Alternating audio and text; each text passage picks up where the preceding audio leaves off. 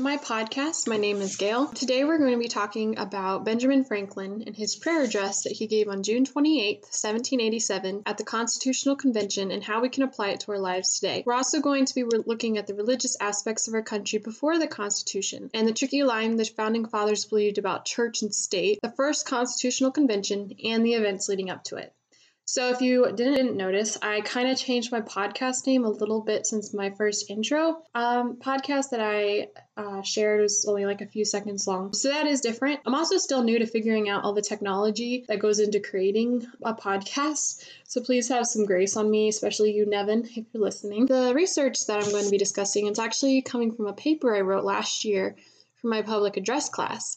And the total paper is like 22 pages long, and Honestly, I have never felt more accomplished in my life over something as I did when I finished that paper. That was a lot of work.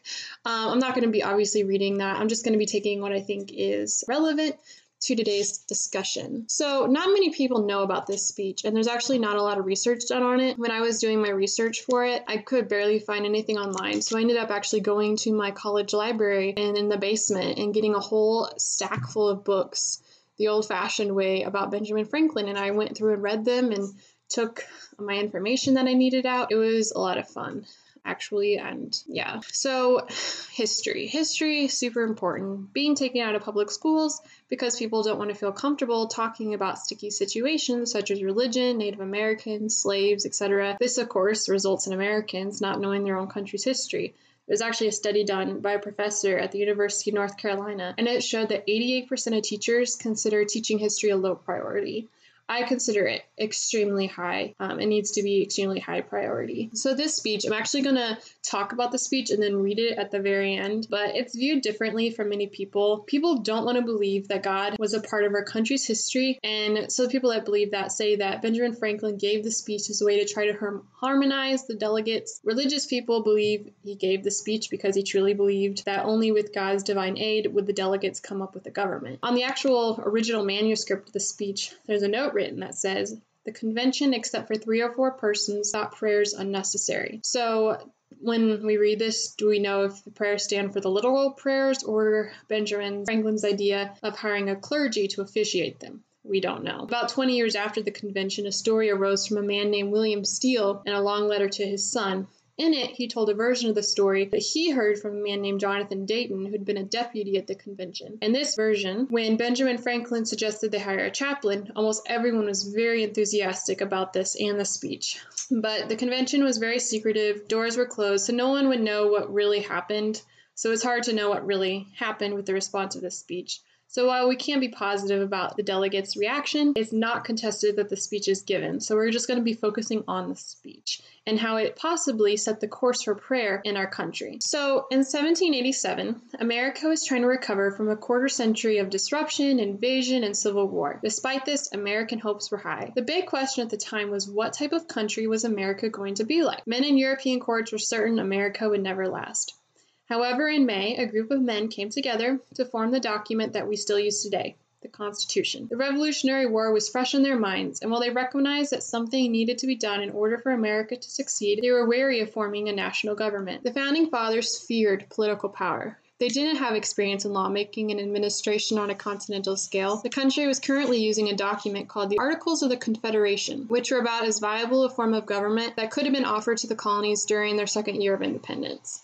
In this, each of the 13 states had an equal vote, with nine votes required before doing anything serious, such as war or matters of finance. It was proposed in 1777 and ratified in 1781. Edmund Randolph stated to the whole convention of 1787 that it had done all that patriots could do in the then infancy of the science of constitutions and confederacies. By the second year of independence, people were beginning to wonder how a government that didn't have the power to tax, regulate trade, and pass laws that individuals had to obey was a government at all. The articles contained a major flaw. Each of the states were granted almost exclusive power, meaning that everything depended on the goodwill of each of the 13 states. Noah Webster wrote, So long as any individual state has power to defeat the measures of the other 12, our pretended union is but a name and our confederation a cobweb. It was decided that delegates needed to meet and discuss a type of government that would give Congress greater authority and be less dependent on the states. The delegates knew that one of the most powerful things that could corrupt a man was political power, that he also differed from many other countries by believing that all men are created equal. They believed that while men might have different jobs and talents, in the eyes of God they were all equal, and they should be allowed to live, pursue their dreams, and worship God in the way they chose without the permission of other men. Obviously, they didn't quite believe this all the way because they didn't view themselves as equal with women or slaves. Well, at least most, some of them didn't. Some of them actually did. But it was definitely a start to what America is today, and all of that is a whole nother issue I'm not getting into today. But it definitely set the course for America to be what it is today. Government is a contract to men that pledges their allegiance and obedience to their country in return for protection of their natural rights and are allowed to reap the fruits of their labors. In short, the reason for government is for the consent of the governed. The government serves us as we serve the government, and the best type of government is the republic by the people. So the average age of the men at the convention was just over 43, which left Benjamin at 81, the oldest man there. On the day he gave his speech, June 28, 1787, the Constitutional Convention had been meeting for around four weeks, trying to come up with a system of government for the newly freed colonies. There were many disagreements about how the new country should be run. Should the states be given almost total power, or should there be something over the state? The delegates looked over ancient history and modern governments in Europe, yet the meeting was getting nowhere. Finally, Benjamin Franklin appealed to the men in what is now known as Benjamin Franklin's Constitutional Convention Address on Prayer. He entreated the men that they should pray every day and ask God's wisdom on how to build this country. He quoted words from the Bible, including, Sparrow cannot fall to the ground without his, God's, knowing, and, except the Lord build the house, they that build it labor in vain and he entreated the men to hire a clergyman to officiate the prayers every day. Benjamin Franklin was a huge advocate for the church during this time. During his lifetime, he contributed to the building fund of each and every church in Philadelphia. From this prayer, we can see that Benjamin Franklin believed that prayer was a way for people to knit them together in harmony and achieve a sympathetic resonance with the majestic force that was out of the control of man. There was actually a letter he wrote a few weeks before he died, and in it he wrote,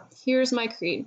I believe in one God, creator of the universe, that he governs it by his providence, that he ought to be worshipped, that it is the most acceptable service we render him in doing good to his other children, that the soul is immortal and will be treated with justice in another life, respecting its conduct in this. When Benjamin was a lad, his father had him become apprenticed at his older brother's print shop. Benjamin Franklin was raised during the extremely legalistic and dark side of the Puritans. At that time, the government and religion were one. Benjamin started to write stories using uh, under a fake name about things that would make people think, and then Benjamin's brother published him. It's actually a really funny story story about how his brother came to publish him. He actually didn't know it was Benjamin for a while. Um, I would research that. It's actually kind of funny. But one story he wrote was about a woman named Polly Baker, who was a single mother who had children by different men. And because of this, she was barred from communion, she suffered public humiliation, and was even fined for her moral sins. And Benjamin points to several different points in this story, including double standards from men to women. And he even starts to question about how much boundary there should be between a church and state. Looking over this time in Benjamin's life, we can start to see why his dislike of the Calvinistic Puritan movement, where it comes from, and why, though he continued to believe in God, he rejected the normal Christian practices such as going to church. And many people nowadays point to the articles he wrote about Christianity during this time and try to say that's what he always believed. But as we see, he definitely starts to view God as more sovereign as he gets older. Um, when he was younger, teenager, he was trying to figure out what he believed. When he was actually around 15, he decided to read some anti deist tracts in the hope of trying to believe what his family did but the tracts did the opposite and only confirmed he didn't believe in the Calvinistic ways. The separation of church and state was something the delegates were pretty passionate about, yet they still believed, despite what people try to tell you today, that the government they created could only support a moral people, even though the founding fathers decided the government would make no establishment of religion. So when America was first settled, it was settled by many different denominations of Christianity and Catholicism, and this caused some great divides in the different settlements as the laws of the settlements were based off the main religion. There was no great religious religious piece of freedom for all during the early colonies. The Quakers and Baptists were particularly hated by the Puritans, and in the 1600s they were imprisoned, flogged, banned, sent as slaves, and some were even martyred, depending on where in the colonies this was happening. And it's kind of coincidental the Puritans did this to people because they themselves had originally left England because of religious persecution. When William Penn founded his settlement in 1682, his frame of government promised that anyone who lived in the province, as long as they confessed and acknowledged the one Almighty God and lived peaceably and with justice, they couldn't be persecuted for their religious persuasion. Penn was among the first to believe that forced religion could undermine peace and prosperity. James Madison is sometimes called the father of the Constitution, and he said,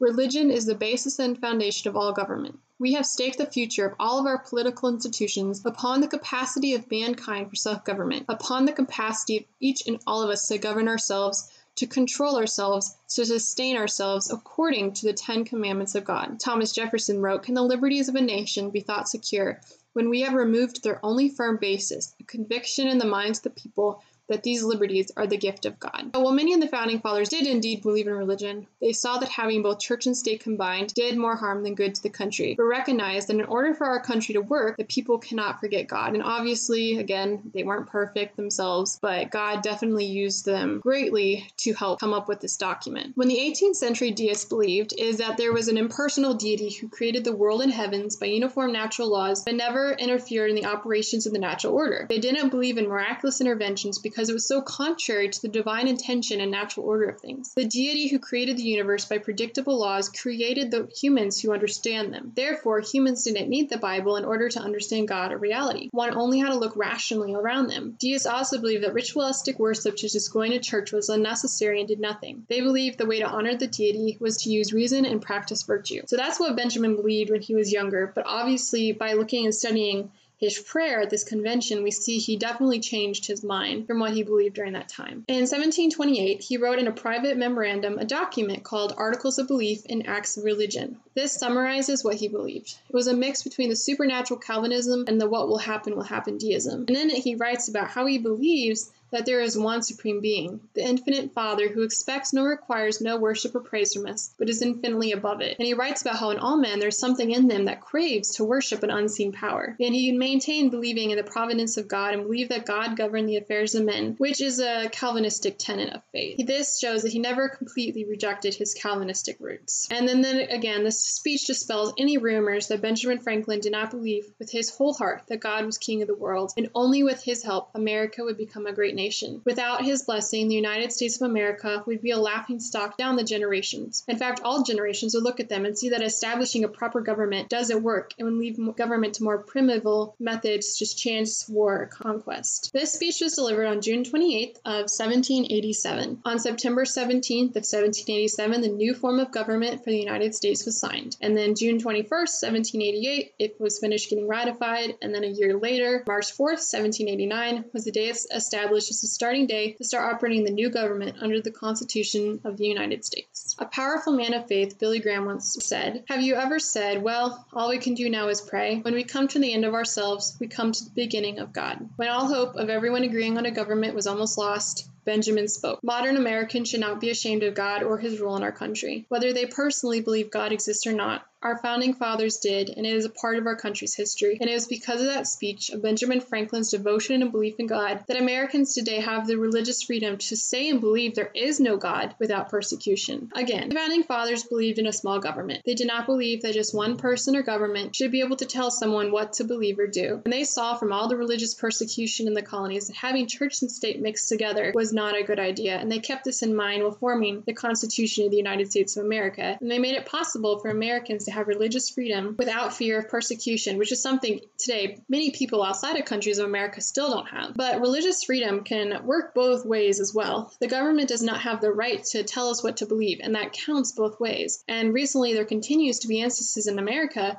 where Christians are discriminated against when they refuse to do something that contradicts their Christian belief system. This is not religious freedom for someone to force you to do something that's against your religion. Our country is not perfect and never has been. Whether it's our divide over slaves, rights for women, or abortion, it seems there's always something that divides America politically. Is there any way we can ever be one nation under God? Benjamin Franklin believed, and I quote, Without his concurring aid, we shall succeed in this political building no better than the builders of Babel. We shall be divided by our little partial local interests our projects will be confounded, and we ourselves should become a reproach and a byword down to future age. This is from paragraph three of his speech that I'll read in a minute. Benjamin Franklin believed that in order for America to succeed, including then with the delegates and even today, it is with God's help our country can succeed. Lately, you know, it feels like our country has been never been more divided. God is still God and God is still sovereign, and we need to pray for his help over our country. Unless the Lord builds the house, they labor in vain who build it. Unless the Lord guards the city, the watchman keeps awake in vain. That is from Psalms 127 1. Mr. President,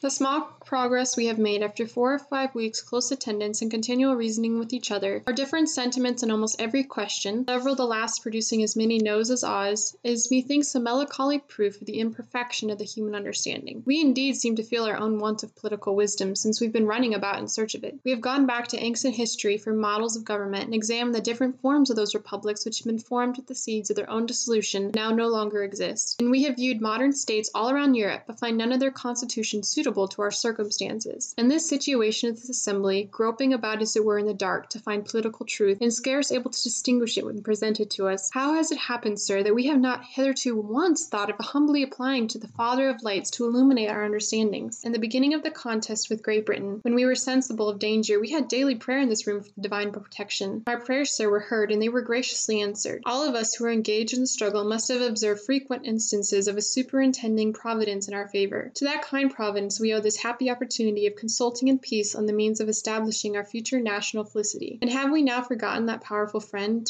or do we imagine that we no longer need his assistance? I have lived, sir, a long time. The longer I live, the more convincing proofs I see of this truth, that God governs in the affairs of men. And if a sparrow cannot fall to the ground without his notice, is it probable that an empire can rise without its aid? We have been assured, sir, in the sacred writings, that except the Lord build, they labor in vain that build it. I firmly believe this, and I also believe that without his concurring aid, we shall succeed in this political building no better than the builders of Babel. We shall be divided by our little partial local interests, our projects will be confounded, and we ourselves shall be become a reproach and a byword down to future age. And what is worse, mankind may hereafter from this unfortunate instance despair of establishing governments by human wisdom, and leave it to chance, war, and conquest. I therefore beg leave to move that henceforth prayers, imploring the assistance of heaven and its blessings on our deliberations, be held in this assembly every morning before we proceed to business, and that one or more of the clergy the city be requested to officiate in that service.